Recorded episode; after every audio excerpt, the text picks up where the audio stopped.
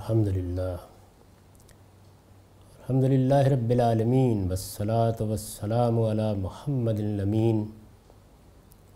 اعوذ باللہ من الشیطان الرجیم، بسم اللہ الرحمن الرحیم. خواتین و حضرات، ہم میزان حصہ دوم میں 7واں باب کا مطالعہ کر رہے ہیں. یہ حدود و تعزیرات کا باب ہے. اللہ تعالیٰ نے جو سزائیں اپنی شریعت میں مقرر کر دی ہیں، ان میں سے ہم نے محاربہ اور فساد فی الارض کی سزا کا مطالعہ کر لیا، قتل و جراحت کی سزا کا مطالعہ کر لیا، اور زنا کی سزا کے بارے میں بھی اللہ تعالیٰ کے احکام جان لیے. اب قذف کی سزا زیر بحث ہے. قرآن مجید میں اس کا حکم سورہ نور میں بیان ہوا ہے، اور اسی جگہ بیان ہوا ہے جہاں اوپر زنا کی سزا بیان ہوئی ہے. یہ قذف کیا ہے، اس کے بارے میں اللہ تعالیٰ کی ہدایت کی کیا نوعیت ہے، اس سے خود زنا کی سزا کے بارے میں مقدمے پر کیا اثر پڑتا ہے، یہ سب چیزیں ہم اس بحث میں سمجھنے کی کوشش کریں گے. قرآن مجید کی جس آیت میں اس کا حکم بیان ہوا ہے اس کو سن لیجئے. یہ سورہ نور کی 4 سے 9 تک آیات ہیں. ارشاد فرمایا ہے، والذین یرمون المحصنات ثم لم یاتوا باربعۃ شہداء فاجلدوہم 80 جلدہ ولا تقبلوا لہم شہادۃ ابدا. اور جو لوگ پاک دامن عورتوں پر تہمت لگائیں، پھر 4 گواہ نہ لائیں، تو ان کو 80 کوڑے مارو اور ان کی گواہی پھر کبھی قبول نہ کرو. وَأُولَٰئِكَ هُمُ الْفَاسِقُونَ، اور یہی لوگ فاسق ہیں.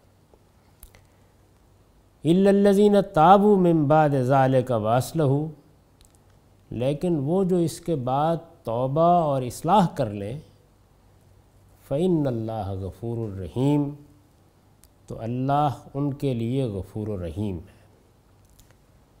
والذین یرمون ازواجہم ولم یکن لہم شہداء الا انفسہم فشہادۃ احدہم 4 شہادات باللہ انہ لمن الصادقین والخامسۃ ان لعنۃ اللہ علیہ ان کان من الکاذبین.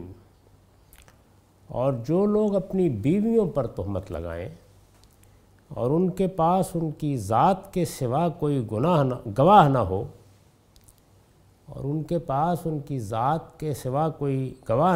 تو ان کی گواہی یہ ہے کہ 4 مرتبہ اللہ کی قسم کھا کر کہیں کہ وہ سچے ہیں، اور 5ویں مرتبہ یہ کہیں کہ ان پر خدا کی لعنت ہو اگر وہ جھوٹے ہوں. وَيَدْرَوْا عَنْهَا الْعَذَابَ أَن تَشْهَدَ 4 شَهَادَاتٍ بِاللَّهِ إِنَّهُ لَمِنَ الْكَاذِبِينَ وَالْخَامِسَةُ أَنَّ غَضَبَ اللَّهِ عَلَيْهَا إِن كَانَ مِنَ الصَّادِقِينَ. اور بیوی سے سزا اس طرح ٹل سکتی ہے کہ وہ 4 مرتبہ اللہ کی قسم کھا کر کہے کہ یہ شخص جھوٹا ہے، اور 5ویں مرتبہ یہ کہے کہ اس بندی پر خدا کا غضب ٹوٹے اگر یہ اپنے الزام میں سچا ہو. یہ قذف کا حکم ہے. یعنی قرآن مجید کی سورہ نور میں پہلے اوپر زنا کی سزا بیان ہوئی ہے، اس کے بعد پھر یہ قذف کا حکم بیان ہوا ہے. قذف کا مطلب ہے کسی پر زنا یا بدکاری کی تہمت لگا دینا. یعنی کوئی شخص اٹھ کر یہ کہے کہ فلاں عورت نے یا فلاں مرد نے بدکاری کا ارتکاب کیا ہے. یہ تہمت اگر لگائی جاتی ہے، یہ الزام دھرا جاتا ہے، تو اس میں پھر قانون کیا ہے، یہ قرآن مجید نے بیان کیا. اس کے 2 حصے ہیں جو آگے چل کے زیر بحث آ جائیں گے. ایک حصے کا تعلق عام لوگوں پر زنا کی تہمت سے ہے، اور دوسرے حصے میں میاں بیوی کے مابین اس طرح کا معاملہ زیر بحث آیا ہے. میں نے لکھا یہ قذف کا حکم ہے. ان آیتوں میں اگرچہ صرف عورتوں ہی پر تہمت کا ذکر ہوا ہے، لیکن عربی زبان میں یہ علی سبیل تغلیب کا اسلوب ہے، یعنی عربی زبان میں یہ اسلوب ہے کہ موقع کلام کے لحاظ سے یا عامت البرود صورتوں کے لحاظ سے یا کسی برتر جنس کے لحاظ سے ایک چیز بیان ہو جاتی ہے اور پھر اشتراک علت کی بنیاد پر دوسری چیز اس پر قیاس کر لی جاتی ہے یا اس کو شامل سمجھ لیا جاتا ہے، یا پھر کوئی استثناء یا وضاحت آگے ایسے آ جاتی ہے جو یہ بتا دیتی ہے کہ یہ حکم فلاں اور فلاں کو بھی شامل تھا۔ اس کی مثال ہم قرآن مجید کے مطالعے میں ابلیس سے متعلق دیکھ چکے ہیں، یعنی حکم دیا گیا کہ فرشتوں خدا کے سامنے سجدہ ریز ہو جاؤ، لیکن آگے استثناء بیان ہوا کہ الا ابلیس، تو واضح ہو گیا کہ جنات بھی اس حکم میں شامل تھے۔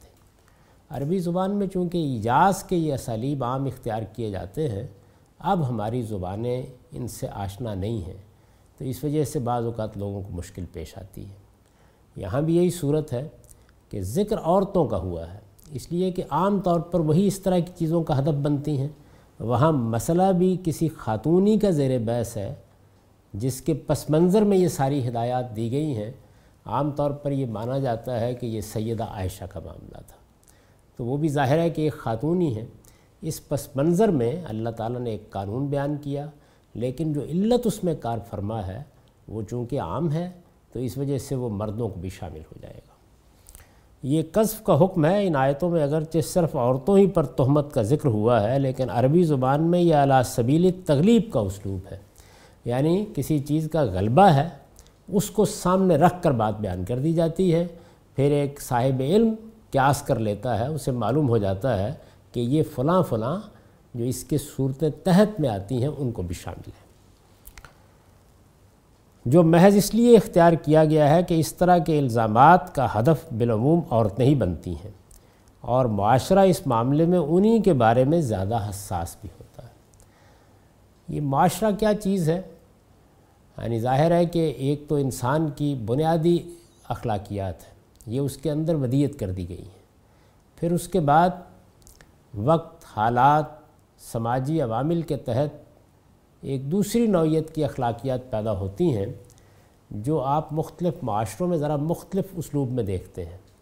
مثال کے طور پر غیرت ایک بڑا ہی غیر معمولی جذبہ ہے، لیکن اس کا ظہور قبائلی زندگی میں جن صورتوں میں ہوگا، ہو سکتا ہے کہ حضری یا شہری زندگی میں اس طریقے سے نہ ہو۔ اسی طریقے سے ادب آداب یا بزرگوں کی بات مان لینا یا ان کو ایک برتری کا مقام حاصل ہونا، اس کا ظہور جس صورت میں ہوگا، یعنی یہ چیز تو بنیادی اخلاقیات سے متعلق ہے، لیکن اس کا ظہور جن صورتوں میں ہوگا وہ معاشرے کے لحاظ سے تبدیل ہو جائیں گی۔ تو ایک طویل عرصے تک ہمارے معاشروں کی نوعیت یہی رہی ہے۔ مغرب میں بھی یہ تبدیلی صدی دو صدی پہلے آنا شروع ہوئی ہے، اس سے پہلے ان کے معاشرے کے اندر بھی یہی اقدار، یہی روایات تھیں۔ یہ میں نے عرض کر دیا کہ اس کا وہ حصہ جو بنیادی اخلاقیات سے متعلق ہے وہ تو پوری انسانیت کا مشترک سرمایہ ہے، اور انہی کی بنیاد پر انسان ایک دوسرے کے ساتھ معاملہ کرتے ہیں۔ یہ دنیا اسی اخلاقی شعور پر قائم ہے جو اللہ تعالیٰ نے انسان کے اندر ودیت کیا ہے، ورنہ ہمارے مابین کوئی ایسی چیز باقی نہیں رہتی جس میں ہم کمیونیکیٹ کر سکیں، ابلاغ کا رشتہ قائم کر سکیں۔ لیکن جہاں تک سماجی اخلاقیات کا تعلق ہے جو اس سے پیدا ہوتی ہیں، یہ میں نے عرض کیا کہ تبدیل ہوتی رہتی ہیں، ان میں بہت سے تغیرات آتے رہتے ہیں۔ تو جس معاشرے سے ہم واقف ہیں اس کی عام نوعیت یہی تھی۔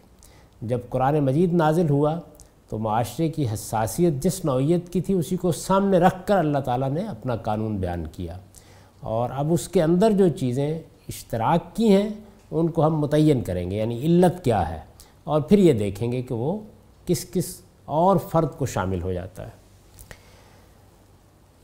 جو محض اس لیے اختیار کیا گیا ہے، یعنی علی سبیل تغلیب کا اسلوب، کہ اس طرح کے الزامات کا ہدف بالعموم عورتیں ہی بنتی ہیں اور معاشرہ اس معاملے میں انہی کے بارے میں زیادہ حساس بھی ہوتا ہے، لہٰذا اشتراک علت کی بنا پر، یعنی سبب کیا ہے، وجہ کیا ہے، حکم کیوں دیا جا رہا ہے، اگر وہ چیز دوسری جگہ بھی پائی جاتی ہے، بین ہی دوسری جگہ بھی پائی جاتی ہے، تو پھر حکم بھی اس چیز سے متعلق ہو جائے گا۔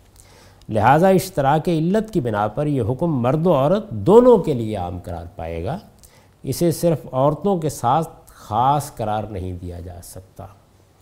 یعنی یہ وہ چیزیں ہیں کہ جن کو خاص طور پہ الہامی کتابوں میں جب کوئی قانون بیان ہوتا ہے تو اچھی طرح سمجھ لینا چاہیے.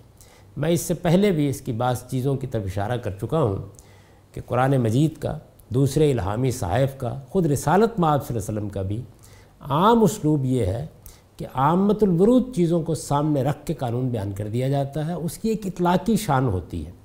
یعنی جس طریقے سے ہم کسی چیز کو ایک قاعدے میں لاتے ہیں، یہ طریقہ اختیار نہیں کیا جاتا. میں نے اس کی مثال دی تھی کہ روزے میں یہ بیان کرنا ہے کہ وہ کون سی صورتیں ہو سکتی ہیں جس میں روزہ چھوڑا جا سکتا ہے، تو دو صورتیں بیان کر دیں، من کانا مریضاً او علی سفر، یعنی آدمی بیمار ہو گیا ہے یا سفر پر ہے. اب اس میں ہم علت تلاش کریں گے اور بہت سی دوسری چیزوں کو بھی شامل کر لیں گے.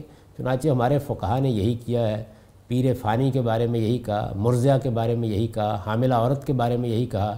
درا حال ہے کہ حاملہ عورت کو ہم مریض تو نہیں کہہ سکتے، یا مرضیہ کو جو رضاعت کر رہی ہے، بچے کو دودھ پلا رہی ہے، اس کو ہم مریض تو نہیں کہہ سکتے، لیکن وہ علت وہاں موجود ہے.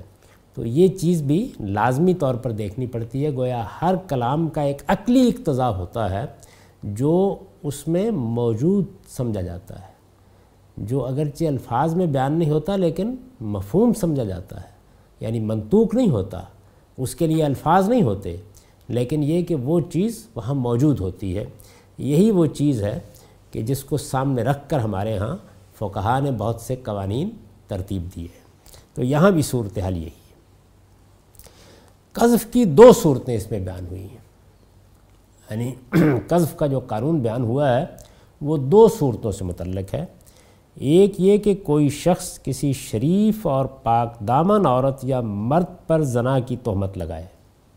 قرآن مجید نے والذین یرمون المحسنات کے الفاظ میں یہ بیان کر دیا ہے کہ اگر کسی ایسے شخص پر جس کی حیثیت عرفی مانی ہوئی ہے، جس کے بارے میں کوئی ایسی شہرت نہیں ہے، ہر شخص جانتا ہے کہ وہ ایک شریف آدمی ہے، اسی طرح کا معاملہ اگر کسی عورت کے ساتھ ہے اور اس پر تہمت لگا دی گئی ہے.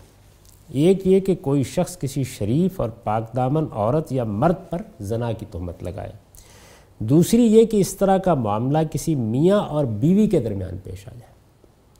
یعنی ایک چیز تو یہ ہے کہ کسی نے کسی پر تہمت لگا دی، دوسرے یہ کہ میاں بیوی پر تہمت لگا رہا ہے یا بیوی میاں پر تہمت لگا رہی ہے. تو قرآن مجید نے ان دونوں صورتوں کو یکساں نہیں رکھا، ان کے مابین عقلی لحاظ سے فرق ہے. چنانچہ اس فرق کو ملحوظ رکھ کے قانون دیا ہے. پہلی صورت میں قرآن کا حکم یہ ہے، یعنی کوئی شخص کسی شریف مرد یا عورت پر تہمت لگا دیتا ہے، یہ پہلی صورت ہے. پہلی صورت میں قرآن کا حکم یہ ہے کہ اس شخص کو ہر حال میں 4 عینی گواہ پیش کرنے ہوں گے. زنا کے معاملے میں اللہ تعالیٰ نے یہ شرط عائد کر دی ہے. میں اس پر آگے چل کے گفتگو کروں گا کہ اللہ تعالیٰ نے جو سزائیں بیان کی ہیں، یعنی جیسے قتل کا معاملہ ہے، جیسے محاربہ اور فساد فلرس کا معاملہ ہے، جس طرح آگے چوری زیر بحث آئے گی، ان تمام جرائم میں جرم کیسے ثابت ہوگا، یہ شریعت کا موضوع نہیں، یہ فقہ کا موضوع ہے، اجتہاد کا موضوع ہے.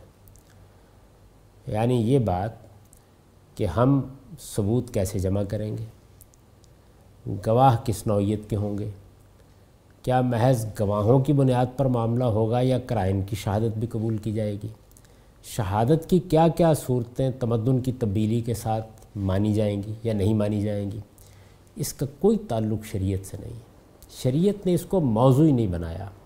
ہمارے ہاں جو لوگ ایک زمانے کی فقہ پر اصرار کرتے ہیں وہ بڑی غلطی کا ارتکاب کرتے ہیں. دنیا تبدیل ہو چکی ہے، تمدن میں بڑے تغیرات آ چکے ہیں، وہ فقہ اب ہمارے کام آنے کی نہیں ہے. یعنی اپنے زمانے کے لحاظ سے اس کی بڑی غیر معمولی اہمیت ہے، لیکن وہ انسانی کام ہے اور انسانی کام کبھی ابدی نہیں ہوتا. ارسطو کی حیثیت اس لحاظ سے ساری دنیا میں مسلم ہے کہ اس سے سائنسی فکر کی ابتدا ہوئی ہے، فلسفیانہ فکر کو اس نے ایک منظم صورت دی ہے. کم و بیش 1000 سال تک اس کا طوطی بولتا رہا ہے، لیکن کیا آج کے زمانے میں ہم سائنس کو وہیں کھڑا کر دیں گے؟ یہ نہیں ہو سکتا. فقہا کی عظمت شان ان کے زمانے کے لحاظ سے بیان کی جاتی ہے۔ دور حاضر میں قانون، اس کا فلسفہ بہت کچھ تغیرات سے گزر چکا ہے اور اس میں بڑی غیر معمولی تبدیلیاں آ چکی ہیں۔ اس وقت کے قانون کو جب آپ پڑھتے ہیں، گواہ کیسے ہوں گے، عدالت میں معاملہ کیسے جائے گا، مقدمہ کیسے پیش کیا جائے گا، اس بات مدعا کیسے ہوگا، ہم قانون کے کیا کیا پہلو ہیں جن کو ملحوظ رکھیں گے، جرا کرنے کے کیا طریقے ہوں گے، اس میں غیر معمولی ڈیولپمنٹ ہوئی ہے۔ یعنی جس طرح کا معاملہ آپ سائنس کی ایجادات میں دیکھتے ہیں، اسی طرح کا معاملہ یہاں بھی ہے، اور اس میں قانون نے ایسی ایسی نازک صورتوں کا احاطہ کر لیا ہے کہ جن کے مقابلے میں اب ہماری اس قدیم فکر کوئی حیثیت نہیں ہے۔ اس وجہ سے اس پر اصرار کرنے کی بجائے اس نئے علم سے استفادہ کرنا چاہیے، اور میں یہ عرض کر رہا ہوں کہ قرآن مجید کو اس سے بحث نہیں ہے۔ یعنی اس کے نزدیک جرم ثابت ہوگا۔ اس زمانے میں دیکھیے ابھی یہ بحث ہو رہی ہے کہ کیا ویڈیو کیمرے کی شہادت قبول کر لی جائے گی، یہ بحث ہو رہی ہے ابھی۔ بہت سی جگہوں پر اسے قبول کر لیا گیا ہے، بہت سی جگہوں پر عدالتیں اسے درخور اعتراض نہیں سمجھتی۔ انگلیوں کے نشانات، ابھی پاکستان میں انتخابات ہوئے ہیں اور آپ دیکھیے کہ انگوٹھے کے نشانات کا مطالعہ کرنا اور ان کے ذریعے سے شخصیت کو متعین کر دینا، یہ چونکہ ممکن ہو گیا ہے تو اب یہ بڑی شہادت بن گئی، اور لوگ مطالبہ کر رہے ہیں کہ جو انگوٹھے کے نشانات لگائے گئے ہیں ان کی بنیاد پر الیکشن میں کیا ہوا اور کیا نہیں ہوا اس کا فیصلہ کیا جائے۔ یہ ساری چیزیں وقت کے ساتھ تبدیل ہوتی رہتی ہیں۔ اس وقت ہم دنیا میں سفر کرتے ہیں تو آنکھ کی پتلی بتا دیتی ہے کہ یہ شخصیت کون سی ہے، یہ معلوم ہے، اب ہر شخص اس بات سے واقف ہے۔ اور بہت سی چیزیں ہیں جو شناخت کی صورت اختیار کر گئی ہیں، خون کے نمونے، ڈی این اے ٹیسٹ، یہ تمام چیزیں ایک زمانے میں نہیں تھیں۔ اس وجہ سے اللہ تعالیٰ جو اس کائنات میں ماضی، حال، مستقبل ہر چیز کا علم رکھتے ہیں، انہوں نے ان کو موضوع نہیں بنایا۔ یہ چیزیں وقت کے ساتھ تبدیل ہوتی رہتی ہیں۔ پھر یہ کہ عدالتوں نے صدیوں تک کام کیا ہے، بالخصوص مغرب میں عدالتوں کی ایک پوری تاریخ اور اس کا پس منظر ہے۔ اس وقت بھی ہم جس عدالتی نظام میں جی رہے ہیں وہ وہیں ڈیولپ ہوا ہے، اس کی روایات وہاں بنی ہیں، وکلاء اس نظام کے لحاظ سے سوچتے اور اس کے مطابق مقدمات پیش کرتے ہیں۔ اس میں بہت سی چیزیں ایسی ہیں جن پر ہم اعتراض کر سکتے ہیں، لیکن بہرحال وہ ایک نوعیت کی ڈیولپمنٹ ہے، اب اس کو آپ اٹھا کے نہیں پھینک سکتے۔ اس کی بنیاد پر اس سارے قانون پہ نظر ثانی کرنی چاہیے۔ ہمارے ہاں جب حدود آرڈیننس بنائے گئے تو اس میں بنیادی غلطی یہی کی گئی ہے۔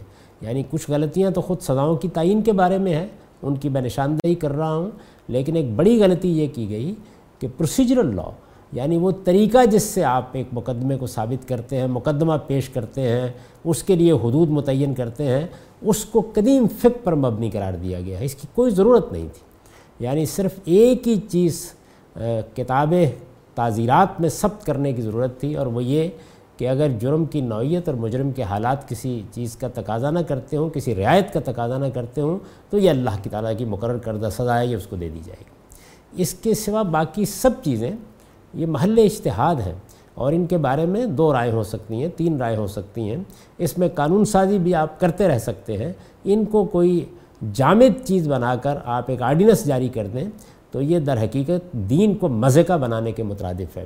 اس کی وجہ یہ ہے کہ جہاں تک اللہ تعالیٰ کی مقرر کردہ شریعت کا تعلق ہے، وہ اللہ کی مقرر کردہ ہے، لہٰذا وہ اپنے اندر ابدیت کی شان رکھتی ہے، لیکن جہاں تک انسانی اجتہادات کا تعلق ہے وہ وقت کے ساتھ ختم ہو جاتے ہیں۔ یعنی اپنے زمانے میں ان کی بڑی اہمیت ہوتی ہے، لیکن تمدن میں جو تبدیلیاں آئی ہیں، جو تغیرات آئے ہیں، علوم میں جو تبدیلیاں آئی ہیں، ان میں جس نوعیت کی ترقی ہوئی ہے اس کو اب ہم نظر انداز نہیں کر سکتے۔ یہ ایک برسر موقع تنبیہ تھی، اور اس کی وجہ یہ بنی ہے کہ آگے یہی چیز زیر بحث آ رہی ہے۔ پہلی صورت میں قرآن کا حکم یہ ہے کہ اس شخص کو ہر حال میں 4 عینی گواہ پیش کرنا ہوں گے۔ یہاں سے یہ گریز پیدا ہوا تھا، اور میں نے یہ توجہ دلائی کہ تمام جرائم میں اللہ تعالیٰ نے یہ انسانوں پر چھوڑ دیا ہے کہ وہ یہ فیصلہ کریں کہ جرم کیسے ثابت ہوگا، لیکن زنا کا معاملہ یہ نہیں۔ یعنی زنا کے معاملے میں یہ مختلف طریقہ کیوں اختیار کیا گیا ہے، میں اس کے بارے میں چند چیزوں کی وضاحت کرنا چاہتا ہوں۔ پہلی بات تو یہ سمجھ لیجئے کہ اس وقت تک جرائم کی جو نوعیتیں ہم متعین کر سکے ہیں وہ 3 ہیں۔ یعنی گناہ ہیں، بہت سے گناہ انسان کرتا ہے، ان میں وہ چیز جو جرم کی صورت اختیار کر لیتی ہے، جس میں اب معاشرے کو مداخلت کا حق حاصل ہو جاتا ہے، جس میں اب جزا و سزا کا معاملہ ہوگا. تو جرم یہ تین نوعیت سے زیر بحث آتے ہیں. ایک وہ جرائم ہے جس میں کوئی شخص کسی کی جان، مال، آبرو کے خلاف کوئی اقدام کرتا ہے. اس طرح کے جرائم کے بارے میں دنیا بھر میں کوئی بحث نہیں ہے، انہیں جرم سمجھا جاتا ہے اور ان کے بارے میں یہ مانا جاتا ہے کہ ان کی سزا ہونی چاہیے. اختلاف جو کچھ ہوگا سزا میں ہوگا. کوئی معاشرہ یہ کہے گا کہ 3 سال کے لیے جیل میں ڈال دیجئے، 10 سال کے لیے جیل میں ڈال دیجئے، کوئی یہ کہے گا کہ اس کو موت کی سزا دے دیجئے، یعنی اس میں اختلاف ہوگا. یہ چیز جرم ہے، یعنی کسی نے کسی جان کے خلاف اقدام کیا ہے، مال کے خلاف اقدام کیا ہے، آبرو کے خلاف اقدام کیا ہے. تو یہاں متعین طور پر کسی شخص کا حق تلف ہوا ہے، یعنی اس کی جان کی حفاظت بھی اس کا حق تھا. بنیادی حقوق میں یہ چیز شامل تھی، یہی مال کا معاملہ تھا، یہی آبرو کا معاملہ تھا. ان میں سے اگر کوئی حق تلف ہوا ہے تو سوسائٹی کا فرض ہے، بلکہ یہ بات مانی جاتی ہے اور اس میں کبھی کوئی اختلاف نہیں ہوا کہ ہم ریاست کا نظم وجود ہی میں اس لیے لاتے ہیں، ورنہ اس کی کوئی ضرورت نہیں ہے. انسان کے اندر چونکہ یہ داعیہ موجود ہے کہ وہ دوسروں کے خلاف اس نوعیت کے اقدامات کر ڈالتا ہے، اس کے اندر چونکہ خیر کے رجحانات بھی ہیں اور شر کے رجحانات بھی ہیں. اللہ تعالیٰ نے اس کو ارادہ و اختیار دیا ہے، وہ اس کے سوء استعمال سے دوسروں کے لیے خطرہ بن جاتا ہے.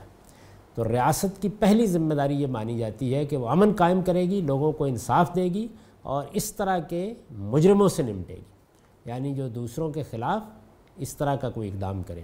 اس میں نہ دور جدید کو کوئی اختلاف ہے، نہ قدیم دور کو کوئی اختلاف تھا. یعنی وہ سب چیزیں جن میں ہم اپنی آزادی کا غلط استعمال کرتے ہیں اور ہم کسی کی جان، مال، آبرو کو کوئی نقصان پہنچا دیتے ہیں. دوسری نوعیت کے جرائم وہ ہیں جو معاشرے کے خلاف جرائم سمجھے جاتے ہیں. یعنی پہلی نوعیت کے جرائم میں بھی معاشرہ زیر بحث آتا ہے، لیکن ان کی دونوں جہتیں ہوتی ہیں. مثال کے طور پر ایک آدمی قتل کرتا ہے تو اس نے دوسرے کی جان کے خلاف ایک اقدام کیا، یہ معاشرے کے خلاف بھی ایک جرم ہے. یہی وجہ ہے کہ میں قتل و جراحت پر گفتگو کرتے ہوئے یہ بات بیان کر چکا ہوں کہ قرآن مجید نے جب نظم ریاست قائم نہیں ہوا تو اس کو فرد تک محدود رکھا، لیکن جب نظم ریاست قائم ہو گیا تو پھر اس کو مخاطب کر کے یہ کہا کہ تم پر قصاص فرض کیا گیا ہے. یعنی اب گویا ریاست بھی اس میں شامل ہو گئی، اور پھر اس کے بعض نازک پہلوؤں کو بھی واضح کرنے کی کوشش کی ہے کہ کن صورتوں میں ورثاء کی معافی یا مجروح کی معافی یہ اہمیت نہیں رکھتی، کیونکہ جرم صرف اس کے خلاف نہیں ہوا، اس کے ساتھ معاشرے کے خلاف بھی ہوا ہے. یعنی جب قتل کیا گیا ہے تو جس طرح کہ قرآن مجید نے بیان کیا اس کو کہ یہ معاشرے کا فرض بن گیا ہے کہ وہ اس کا قصاص لے. یعنی اب معاشرہ زیر بحث آ گیا ہے، حکم اس کو دیا گیا ہے، جس طریقے سے قرآن مجید میں جہاد کا حکم دیا گیا ہے یا اور بعض احکام دیے گئے ہیں. یعنی وہاں مخاطب ہی معاشرہ ہے، فرد مخاطب نہیں رہا. تو یہ جتنے بھی جرائم ہیں، کسی نے ملاوٹ کی ہے، کسی نے دھوکہ کیا ہے، کسی نے فریب دیا ہے، کسی نے قتل کر دیا ہے، کسی نے کسی کو مارا ہے، پیٹا ہے، گالی دی ہے، کسی کی آبرو کے خلاف کوئی تہمت لگا دی ہے، اس نوعیت کی جتنی چیزیں ہیں یہ سب کی سب فرد کے لحاظ سے بھی جرم ہو جاتی ہیں اور بسا اوقات معاشرے کے لحاظ سے بھی جرم قرار پا جاتی ہیں، اور ان میں عام طور پر اتفاق ہے. لیکن بعض جرائم ایسے ہیں کہ جس میں فرد زیر بحث نہیں ہوتا، یعنی بظاہر یہ لگتا ہے کہ فرد کے خلاف کوئی جرم نہیں ہوا، فرد نے تو رضامندی سے وہ کام خود بھی کیا ہے. زنا کا معاملہ بھی یہی ہے، یعنی زنا میں کیا ہوتا ہے، یہاں ریپ زیر بحث نہیں ہے، اس کی نوعیت بالکل الگ ہے. اسی وجہ سے میرے نزدیک وہ زنا کی سزا میں موضوع بحث ہی نہیں بنتا، اس کا تعلق اصل میں حرابہ اور فساد فلرز کی سزاؤں سے ہے. لیکن جہاں تک زنا بالرضا کا تعلق ہے، یعنی جس میں دونوں رضامندی کے ساتھ بدکاری کا ارتکاب کرتے ہیں، تو اس میں فرد زیر بحث نہیں آتا. یہی وجہ ہے کہ موجودہ زمانے میں اس کو جرم ماننے سے انکار کر دیا گیا ہے. یعنی یہ کہا جاتا ہے کہ یہ اب جرم کس طرح ہوگا، اس میں کوئی شخص نہیں ہے کہ جو استغاثہ لے کے آیا ہو یا یہ کہتا ہو کہ میرے خلاف کسی جرم کا ارتکاب کیا گیا ہے. قرآن مجید نے اس کو جرم قرار دیا ہے، اور اس بنیاد پر قرار دیا ہے کہ یہ معاشرے کے خلاف جرم کا ارتکاب ہے. اور اللہ تعالیٰ کے قانون کے مطابق جو حکومت بنے گی وہ جس طرح اس کی پابند ہے کہ فرد اور معاشرے دونوں کے معاملے میں جن جرائم کا ارتکاب کیا جاتا ہے ان کی سزا دے اور مجرموں کی سرکوبی کرے، بالکل اسی طرح وہ اس معاملے میں بھی حساس ہوگی کہ معاشرے کے خلاف جرائم کا ارتکاب نہ کیا جائے، اور اس میں بالخصوص زنا زیر بحث ہے۔ یہ چونکہ اللہ تعالیٰ کا فیصلہ ہے، یعنی اللہ تعالیٰ نے اس کو جرم قرار دے دیا ہے، اس وجہ سے اس کے اس بات کے معاملے کو بھی اللہ تعالیٰ نے خود متعین فرمایا ہے، یعنی یہ سبب ہے اس کا۔ عام حالات میں جب کوئی شخص کسی جرم کا ارتکاب کرتا ہے تو اس کو کیسے ثابت ہونا چاہیے، اس کے جو ذرائع بھی موجود ہوں گے اور جن پر معاشرہ مطمئن ہوگا، عقل جن کو مانے گی انہیں ہم اختیار کر لیں گے، لیکن زنا کے معاملے میں یہ نہیں ہے۔ یہاں اللہ تعالیٰ نے ایک چیز کو جرم قرار دیا ہے اور اس وجہ سے یہ بتا دیا ہے کہ اب اگر اس کی تہمت لگائی جاتی ہے، یعنی کسی شریف پاک دامن پر تہمت لگائی جاتی ہے۔ ایک شخص پہلے ہی زنا کی سزا پا چکا ہے، ایک شخص کی شہرت ایسی ہے کہ سوسائٹی، معاشرہ سب اس کے بارے میں عام طور پر یہ سمجھتے ہیں کہ یہ ایک بدکار آدمی ہے، اس کا معاملہ زیر بحث نہیں ہے۔ ایک شخص کی حیثیت عرفی مانی ہوئی ہے، اس کے بارے میں اس طرح کی کوئی بات نہیں ہے، وہ ایک شریف انسان ہے، شریف زادی ہے، اس کے اوپر تہمت لگا دی گئی ہے۔ تو قرآن مجید اس بات پر اصرار کرتا ہے کہ اب کوئی دوسرا طریقہ بھی اختیار نہیں کیا جائے گا، بلکہ 4 گواہ پیش کیے جائیں گے، 4 عینی گواہ پیش کیے جائیں گے۔ وہ یہ کہیں گے کہ ہم نے اس کو بدکاری کرتے ہوئے دیکھا ہے۔ یہ پابندی اس لیے لگا دی ہے کہ زنا کا معاملہ ایک مسلمان معاشرے میں کوئی عام معاملہ نہیں ہے۔ اگر کسی شخص پر یہ تہمت لگ جاتی ہے تو اس کے معنی یہ ہے کہ معاشرے میں اس کی حیثیت عرفی بالکل ختم ہو گئی۔ اللہ تعالیٰ نے اس کے لیے سخت سزا مقرر کی ہے۔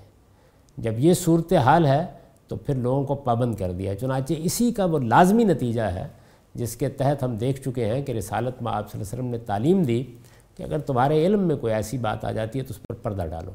یعنی یہاں اسلام یہ نہیں چاہتا، کیونکہ فرد کا معاملہ زیر بحث نہیں ہے، یعنی ایسا نہیں کہ کسی کے ہاں چوری ہوئی ہے اور اسے انصاف دینا ہے، یا اس طرح کا معاملہ نہیں ہے کہ کسی کو قتل کر دیا گیا ہے یا کسی کو زخم لگا دیا گیا ہے اور وہ انصاف کا طالب بن کر آ گیا ہے۔ یہ چونکہ صورتحال نہیں ہے، معاشرے کا معاملہ ہے، تو اب فرد کے ساتھ بالکل اور طریقے سے بات کی جا رہی ہے، یعنی اس کو سمجھایا جائے، اس کے جرم پر پردہ ڈالا جائے، یہ کوشش کی جائے کہ اسے رسوا نہ کیا جائے۔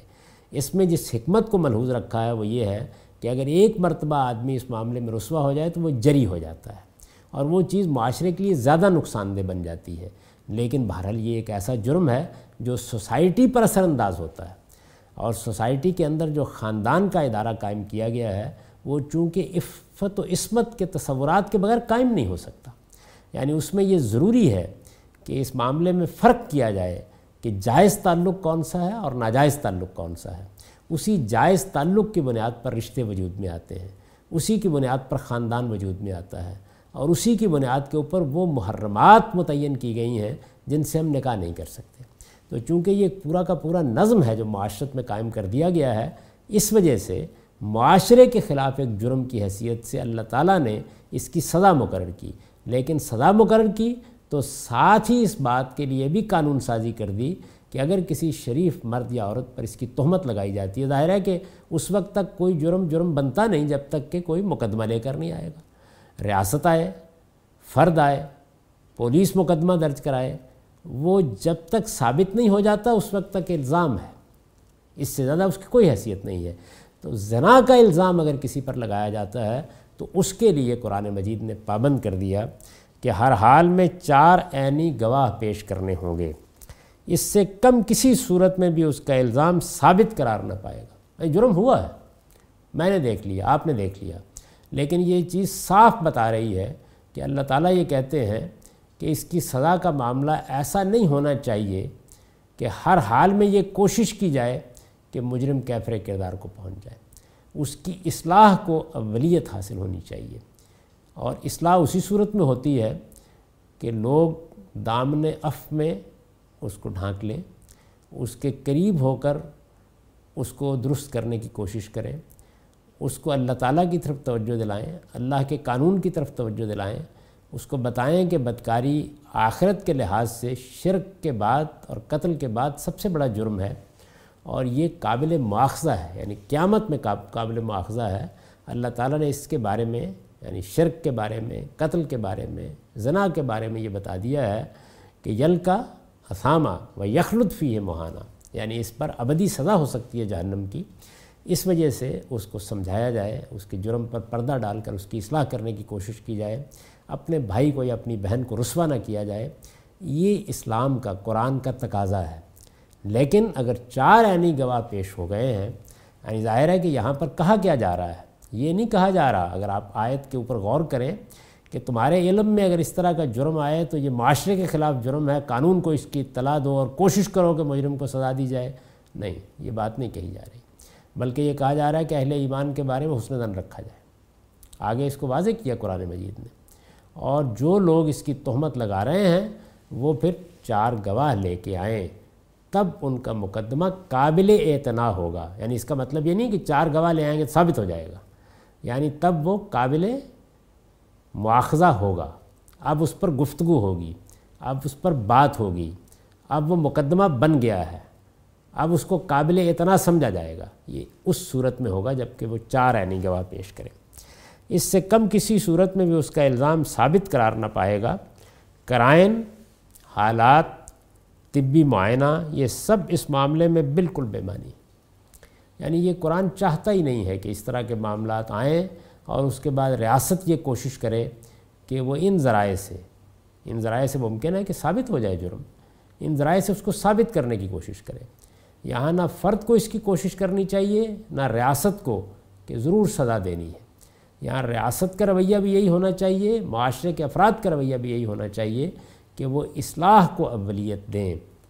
لیکن اگر یہ محسوس ہوتا ہے کہ یہ مجرم ہے اور اس کو سزا ملنی چاہیے، اور لوگ اس بات پر اصرار کرتے ہیں کہ سزا ملنی چاہیے، تو پھر قرآن مجید بھی اصرار کرتا ہے کہ وہ چار گواہ لے کے آئیں.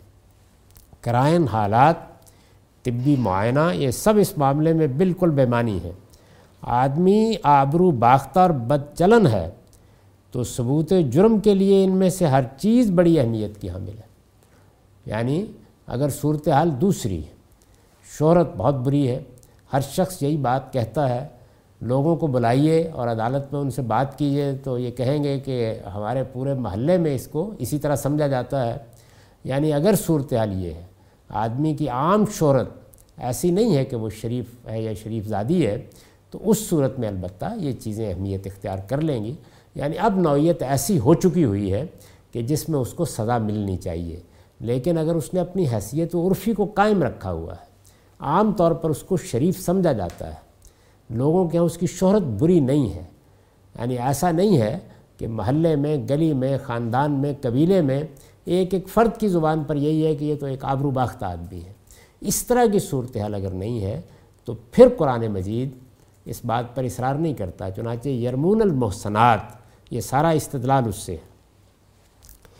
آدمی آبرو باختہ اور بدچلن ہے تو ثبوت جرم کے لیے ان میں سے ہر چیز بڑی اہمیت کی حامل ہے. لیکن اس کی شہرت اگر ایک شریف اور پاک دامن شخص کی ہے تو قرآن یہی چاہتا ہے کہ اس سے اگر کوئی لغزش ہوئی بھی ہے تو اس پر پردہ ڈال دیا جائے اور اسے معاشرے میں رسوا نہ کیا جائے. چنانچہ اس صورت میں وہ چار عینی شہادتوں کا تقاضا کرتا، اور الزام لگانے والا اگر اس سے قاصر رہے تو اسے لازماً قذف کا مجرم قرار دیتا ہے. یعنی قرآن مجید نے صرف اتنا ہی نہیں کیا کہ یہ کڑی شرط عائد کر دی ہے، اس کے ساتھ یہ کہا ہے کہ اگر وہ چار عینی گواہ نہیں پیش کرتا، اس میں کامیاب نہیں ہوتا، تو پھر تہمت لگانے والے کو سزا دی جائے گی. یعنی اس کو ایک جرم قرار دے دیا جائے گا، اور یہ قذف کا جرم ہے جو یہاں زیر بحث ہے. تو میں نے لکھا ہے کہ چنانچہ اس صورت میں، یعنی جب کوئی شخص اپنی حیثیت کو قائم رکھنے میں کامیاب نہیں ہوا، اس کی شہرت اب ایک شریف آدمی کی شہرت نہیں ہے، عورت ہے یا مرد، اسے آبرو باختہ ہی سمجھا جاتا ہے. معاشرے میں ہر شخص اس کے بارے میں یہی بات کہتا ہے. لیکن ظاہر ہے کہ کہنا ایک چیز ہے، شہرت ہونا اور چیز ہے. اب بھی اگر اس پر الزام لگایا جائے گا تو اس کے اس بات کے لیے وہ ذرائع اختیار کیے جا سکتے ہیں جن سے باقی جرائم ثابت ہوتے ہیں، تاکہ اس طرح کی اگر کوئی غلاظت سوسائٹی میں ہے تو اس سے سوسائٹی کو، معاشرے کو صاف کیا جا سکے. لیکن جب تک کسی شخص نے اپنی شہرت کو قائم رکھا ہوا ہے، اس کے بارے میں عام تاثر یہی ہے کہ وہ ایک شریف النفس انسان ہے، عورت ہے یا مرد، تو قرآن مجید اجازت نہیں دیتا کہ اس کے بارے میں اس طرح کی بات زبان پر لائی جائے، اگرچہ اس کو آنکھوں سے بدکاری کرتے ہوئے دیکھ لیا گیا ہو. چنانچہ اس صورت میں وہ چار عینی شہادتوں کا تقاضا کرتا اور الزام لگانے والا اگر اس سے قاصر رہے، یعنی الزام لگا دیا اس نے لیکن پھر چار گواہ پیش نہیں کر سکا یا چار گواہ سامنے آئے اور معلوم ہوا کہ وہ اپنی جگہ پر قائم نہیں رہے، تو اسے متنبہ ہونا چاہیے کہ اسے لازماً قذف کا مجرم قرار دیتا، یعنی پھر اس کو قذف کا مجرم، تہمت لگانے کا مجرم قرار دے دیا جائے گا، اور اس کو اسلامی قانون میں یعنی زنا کی تہمت لگانے کو خود ایک جرم قرار دے کر اس کی سزا مقرر کر دی گئی ہے۔ یہ سزا کیا ہے اگلی نشست میں ہم اس کا مطالعہ کریں گے۔ اقول قولی ھذا واستغفر اللہ لی ولکم ولسائر المؤمنین۔